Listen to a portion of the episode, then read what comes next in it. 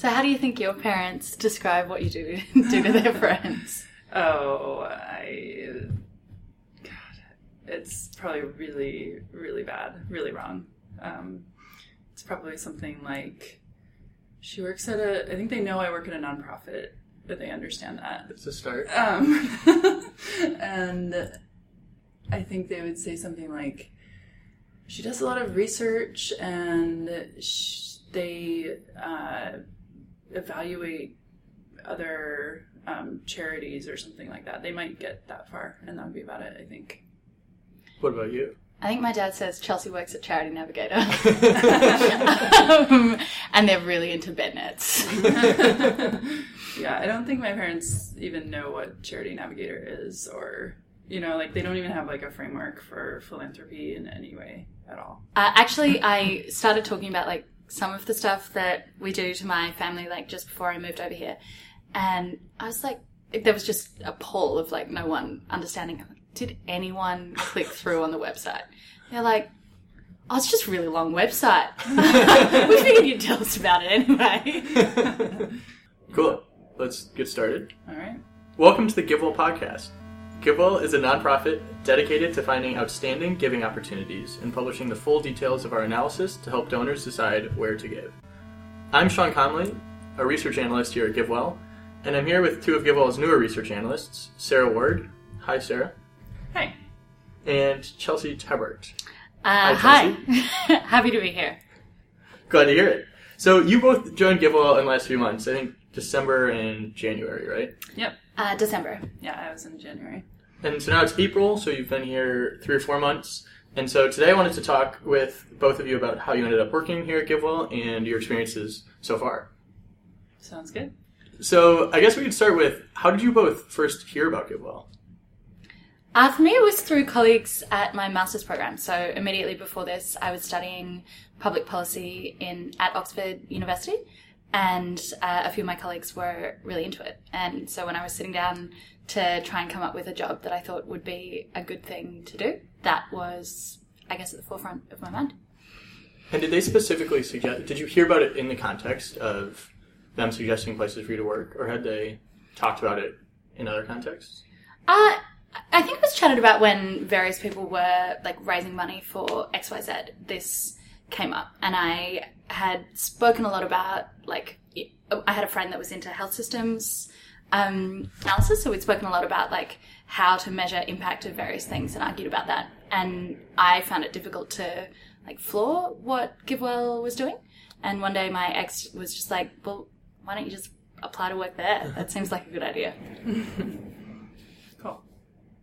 Um, yeah, I was. Uh, I was. Let's see. I was a lawyer at Microsoft um, before this, and I was sort of, you know, at a point where I wanted to do something different, but I didn't really. Know, you know, I just didn't know what. Like, there wasn't anything that really jumped out at me as the right next move.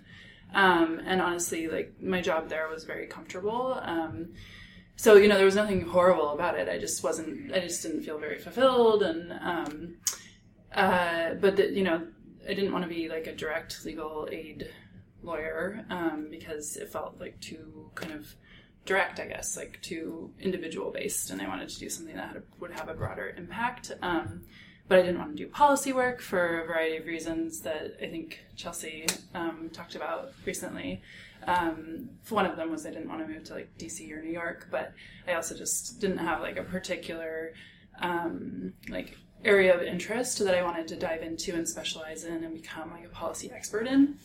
Um, so that's kind of where I was at, and then um, I actually heard a Planet Money podcast about GiveDirectly, and I was like, oh like that's really interesting.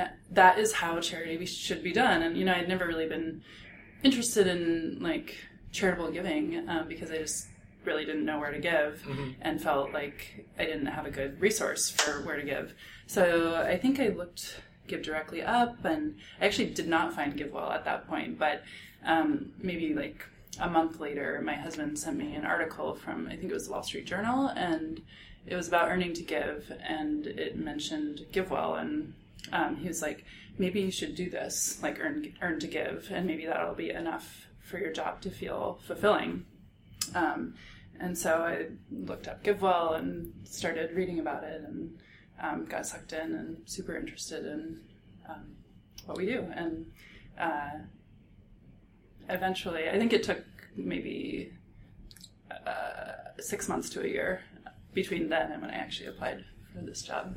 Wow. And so you were in that time you were thinking about it or, or reading a little bit about it before coming to decide that you should apply. Yeah, yeah. I I read the blog kind of obsessively and like, um, and then I also read about you know from there kind of learned about like effective altruism and um, read one of Peter Singer's books um, and started going to effective altruism meetups in Seattle um, and then eventually yeah it just sort of seemed like um, GiveWell was the the right place within all of those you know, Uh. all of the options within I guess effective altruism. I guess I should say for me, for, for some context, I so I've been here just about three years now. Uh, although my story is a lot less interesting because I just came straight after college, and I think heard about it originally through the Life You Can Save Peter Singer book, which we read in college, and then uh, applied here and have been here since. Basically, what so what was the application process like for you guys? You just applied like cold through the website, right, or, or emailed our jobs inbox or whatever, and then I did, yeah. Did you? Uh, yeah, it was some version of "Hi, I'm Chelsea. Do you want to give me a job?" yeah, I think at the time for me, um, there was something up about how GiveWell wasn't really hiring or was, didn't really need anyone at the Mm. moment. Um, I mean, it was more polite than that, but um, but yeah, along those lines, like we've been hiring a lot lately. We're kind of we're not in, in a freeze, but we're not really actively looking for anyone. So I was like, well, this isn't going to go anywhere, but you know, why not? Uh, similar. And then actually, when it came to the point of doing my trial work, I was like, look, I'm going on vacation for like two weeks. So could I do like five hours now and then another five hours when it's convenient to me? That's the trial work. That's where we gave you a remote assignment to do, right, as part of the application process. Yeah. That's what you mean. and actually, part of what I was doing there has turned into my uh, overwhelming work project at the moment, namely an intervention report on voluntary medical male circumcision to reduce the risk of HIV. Oh wow, that's cool. So that was your trial project? Uh, part of, yeah. Oh. Oh, I Um, didn't realize that. And then, like, when I started, I kind of continued doing that. And then one day Josh was like, wow, this kind of looks a little better than Josh Rosenberg, uh, senior research analyst and my manager, than we thought. So maybe you should just make this your everyday life. and then it was. and then it was and continues to be. But maybe this week we'll publish it. That's awesome. Um, let's let's come back to that because I want to talk more about about that project and, and what you do um, in a bit. But um, first, I'm curious for both of you uh, when you you know then got the offer. Was it a tough decision? Um, for me, let's see, it was not. I mean, I, I really wasn't thinking about. I, I didn't, you know, apply anywhere else. Mhm. Um, this was the only thing that really seemed compelling to me um, for leaving my other job. So, um, it, you know, there was some question about like um, working remotely because I live in Seattle um, and whether or not that would work out and that kind of thing. But generally, no, I was thrilled to get the offer and was you know pretty much knew I would take it as long as it would pay something I could, live on um, at that point. Yeah. I it was a little harder for me. So I had a um, a fully funded master's place uh, at Oxford to do another social science master's after I was done with public policy, and I had a house, a whole kind of life there that I was really enjoying. Um, and then I was and but I was going through this application process and was really excited about it. Uh, and one night I was at the pub, at a Jamaican pub called High Lows, and my friends were all like, look, this makes no sense. If you found something that you're really excited about doing, just go do that rather than uh, treading water here with us. And I was like, yeah, I think I'm going to do that. And then the next day, Elie offered me the job, and I took it. yeah, I guess it's you. You two sort of had an opposite experience, which is uh, you're in Seattle and you come down here to the office every few weeks, but are based in Seattle, so you didn't have to uproot your life. Whereas you were living in another country, England, and are from, From another Australia. country, Australia, and had to move to really up, change everything and move to the U.S. to, to do it. So I suppose you both ended up here through pretty different uh, decisions, different types of decisions. Uh, it's working out pretty well so far. So Glad to hear it. Yeah, and it's working out well for me too, for the most part. I mean, I actually I would rather be here, um, just so I could be in the office more and see people more. Um, but because of personal circumstances, my husband's company, we can't move right now. Um, but you know, in a couple of years, it's a possibility. Oh, great. Yeah. How has it How has it been being remote? Um, I mean, overall, it's been a lot better than I thought it might be. Actually, yeah, it's been pretty smooth. I mean, I have a desk in a co-working space Uh-huh. in Seattle, and I go there every day.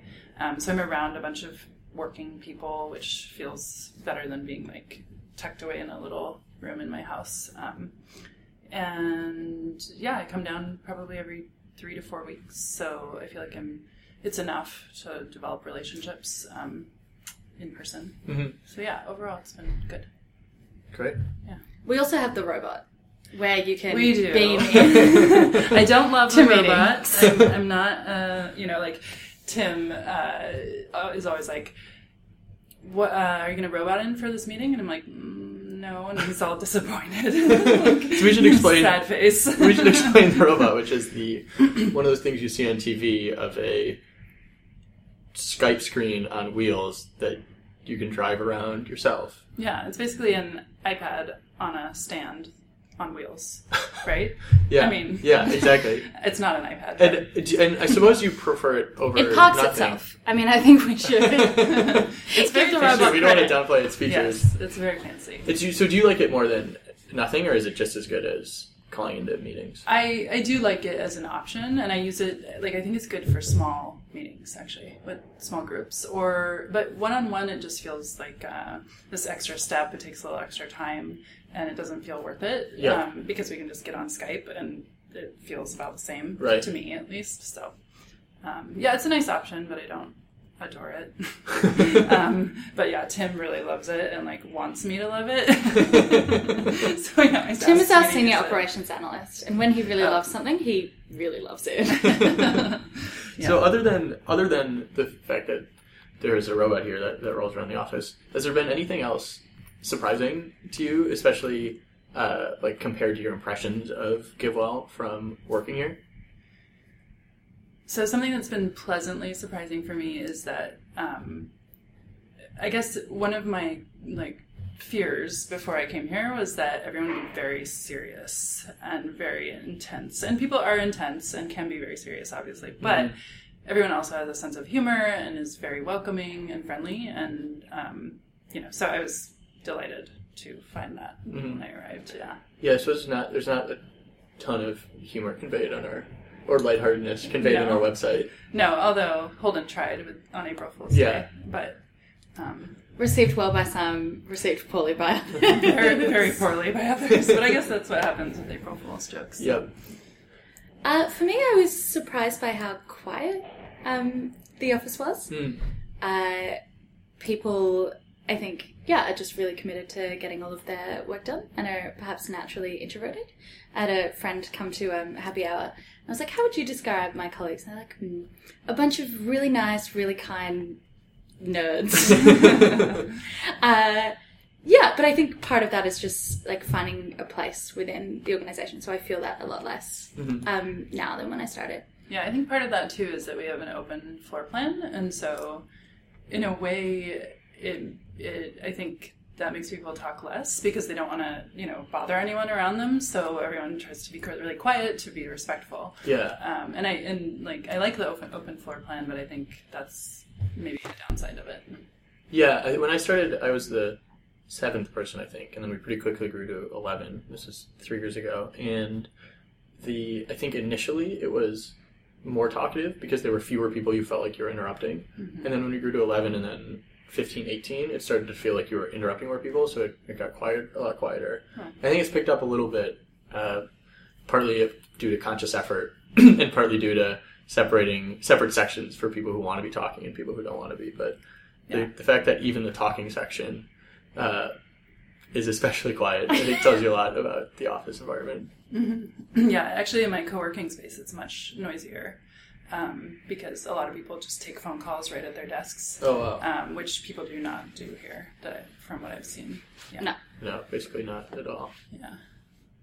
I think something that was surprising to me when I first joined was just how skeptical of things we are. I think uh, Natalie, who's senior research analyst here, put it well. Was that when she left in college, she had the impression you just needed to find an expert or a study that said something, and then you know believe that thing, and then go from there. Whereas here, we look really closely at every study. We look really closely at, at what people are saying, and so I think when I started writing reports, I would find, oh, here's some studies that say this, and uh, and would be like, are you, you know, have you looked at the, the details yet? Have you looked at the methodology? And just was surprised, really, to the extreme of how skeptical of a lens we try to take to everything that we examine. Yeah, it is very impressive and um, a little intimidating at first, I think, you know, because um, you have to be so incredibly thorough for it to be good enough. Mhm. Um, and coming from uh, the legal profession, where, you know, obviously you have to be thorough, but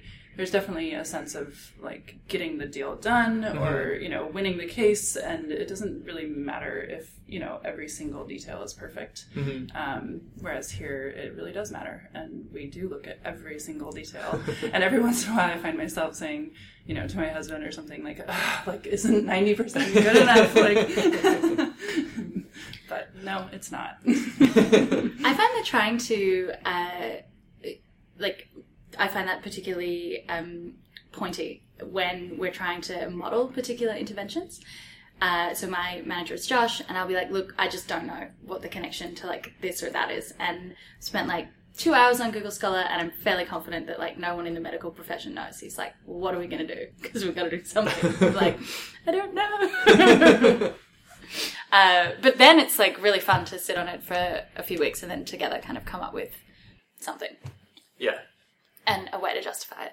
So another thing that sort of surprised me was, um, or I don't know if it's really a surprise, but I think is really good about GiveWell is that um, we are con- always open to like questioning everything. So you know, we recommend these charities. Um, we've recommended the same charities for a couple years now in a row, but that's certainly not a given going forward. And you know, we're always looking for new evidence and open to changing our minds.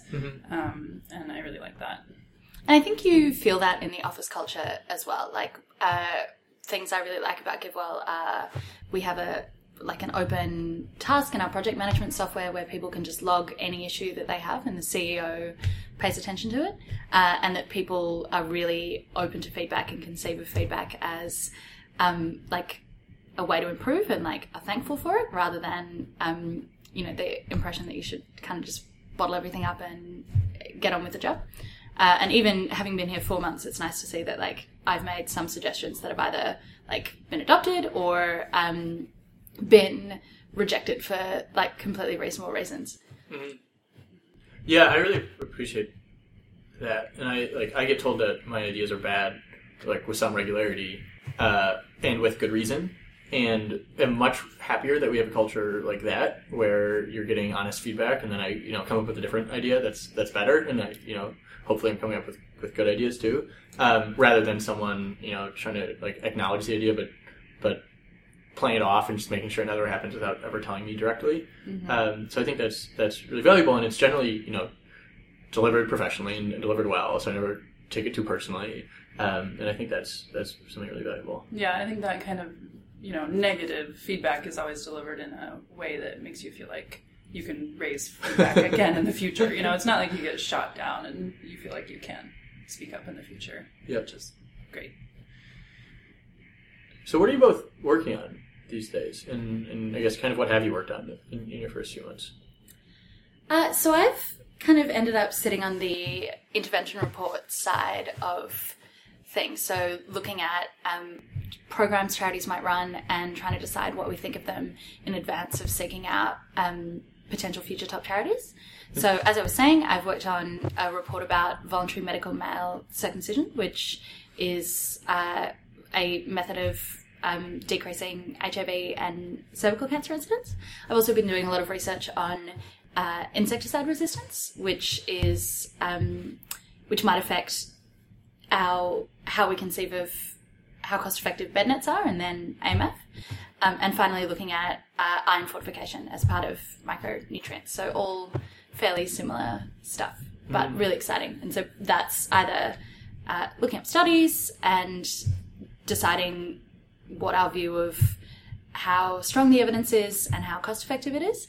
And then in areas where we don't feel so sure, seeking out experts that we think we can trust and um, having conversation with them. And so, what are those those three things? So, voluntary male circumcision is uh, the program is you could go somewhere and offer people, like a charity could provide free circumcisions and offer them to people who want them. And some studies show that this reduces HIV transmission. by 60%, which is huge. Wow. Uh, so it's potentially um, in areas where, like, uh, where HIV is endemic and where um, it's a heterosexual um, sex is driving the epidemic. Uh, the yeah, the risk ratio, like your risk of acquiring HIV if you're a circumcised man, drops by 60%. And so the questions you're thinking about there are things like: Are these studies legitimate? They, is there enough? Are there enough studies? Are they strong enough? Do they have, you know, big enough sample sizes? Would this apply in other places? Those all of that. things. and then we're also thinking, like, could a charity really implement this in a cost effective way? Or do they need to spend a lot of money that isn't being pressed in getting people to come and get mm-hmm. circumcised? Like, how acceptable is that in different cultures?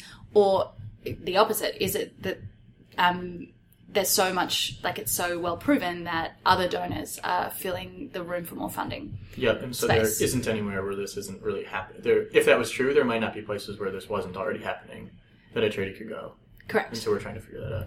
And then in insecticide resistance, uh, so that Actually, I have a question about the cervical, Yeah. cervical cancer first. So, is the evidence for prevention of cerv- cervical cancer, um, you know, based on circumcision, circumcision as strong as it is for HIV transmission? Uh, definitely not. So, uh, circumcision, there's strong evidence that circumcision reduces the chances that men will acquire an infection.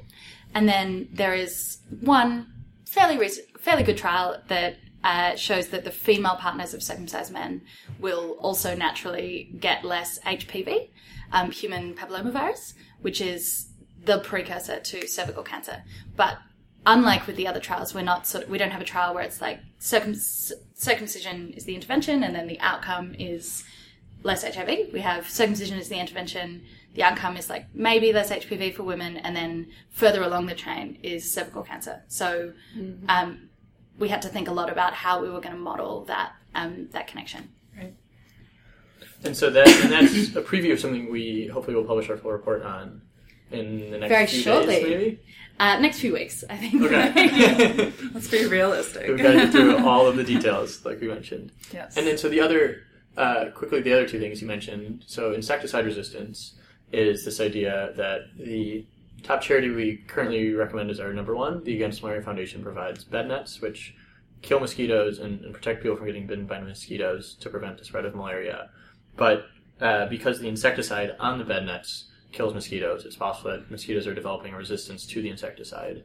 And so the question is, how big of a problem is this for the nets, and does it make the nets significantly less less effective in a way we should be worried about? And so, what is that? What are you working on with that?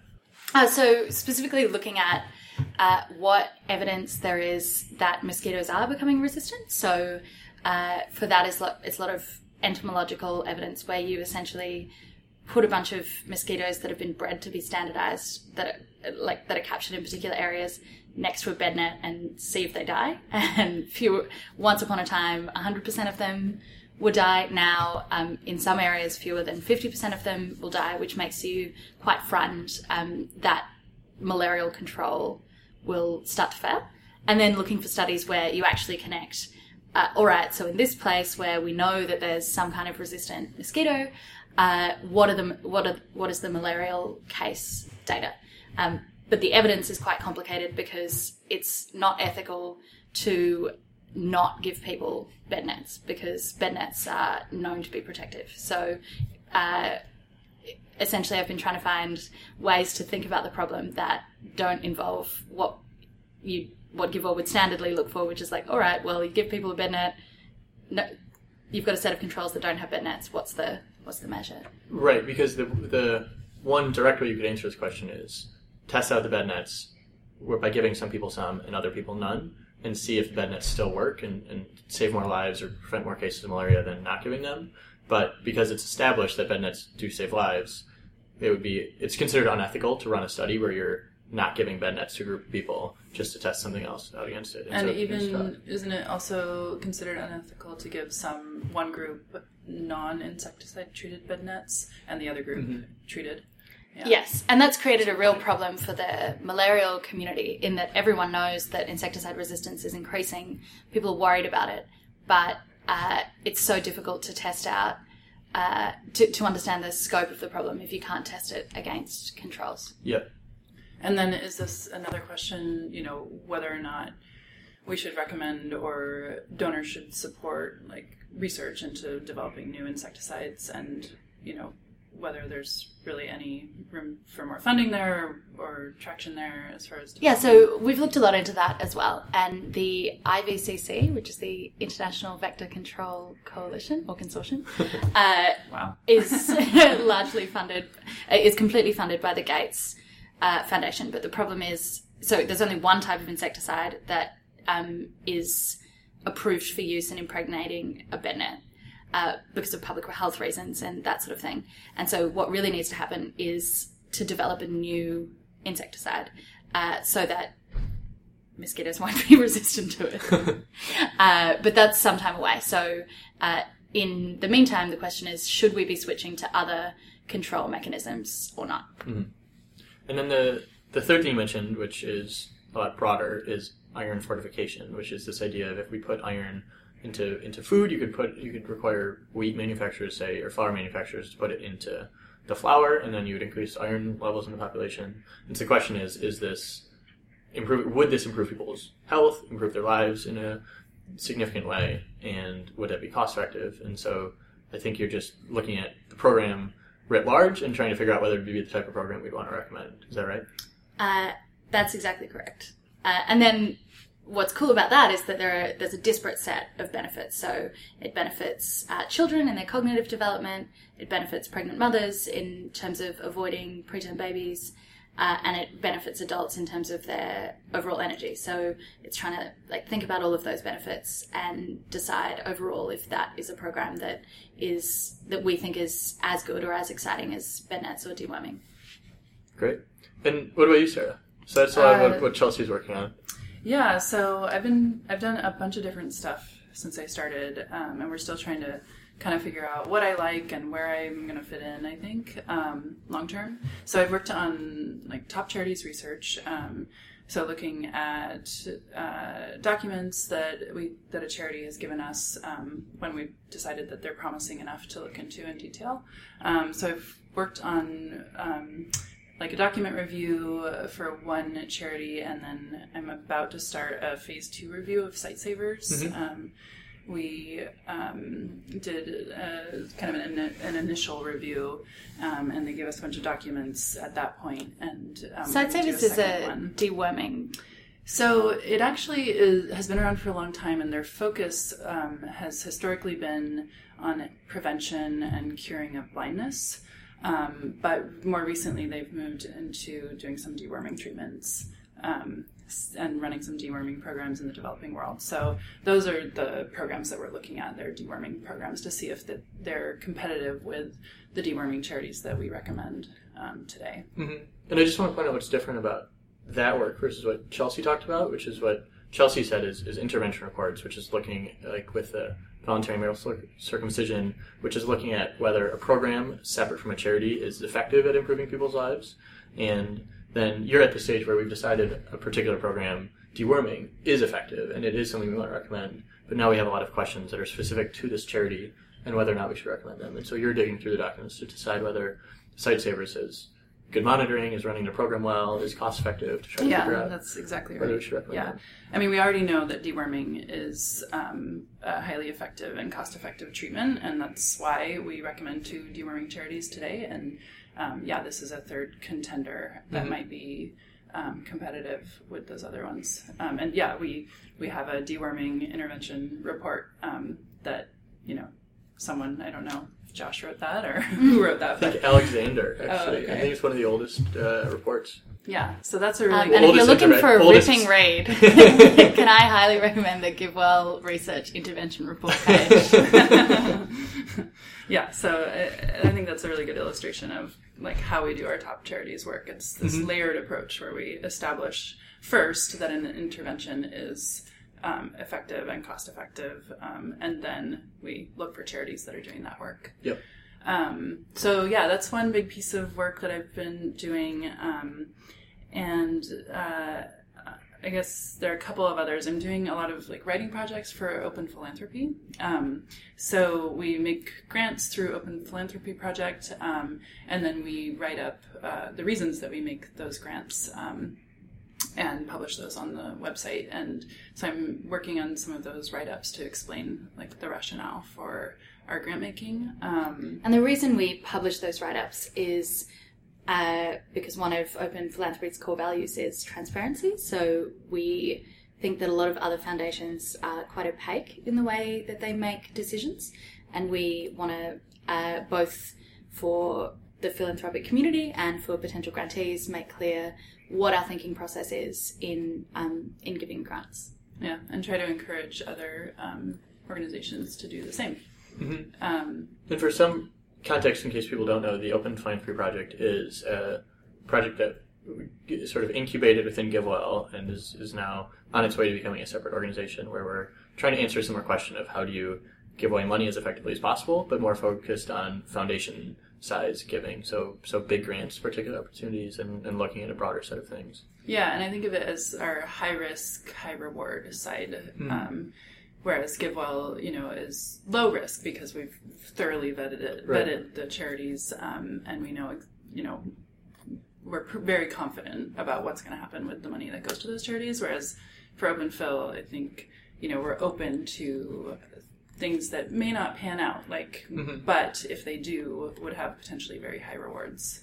Um, so yeah, um, and then I also do a lot of like I guess broadly speaking uh, operations work. Um, so I've been doing some legal projects here and there. Um, and working on like trying to help um, figure out how we can make our staff more diverse um, through recruiting. Um, and I've actually also been working a lot on getting the next version of our website ready to launch, uh, which we hope to do in the next month or two. Oh, great. Yeah.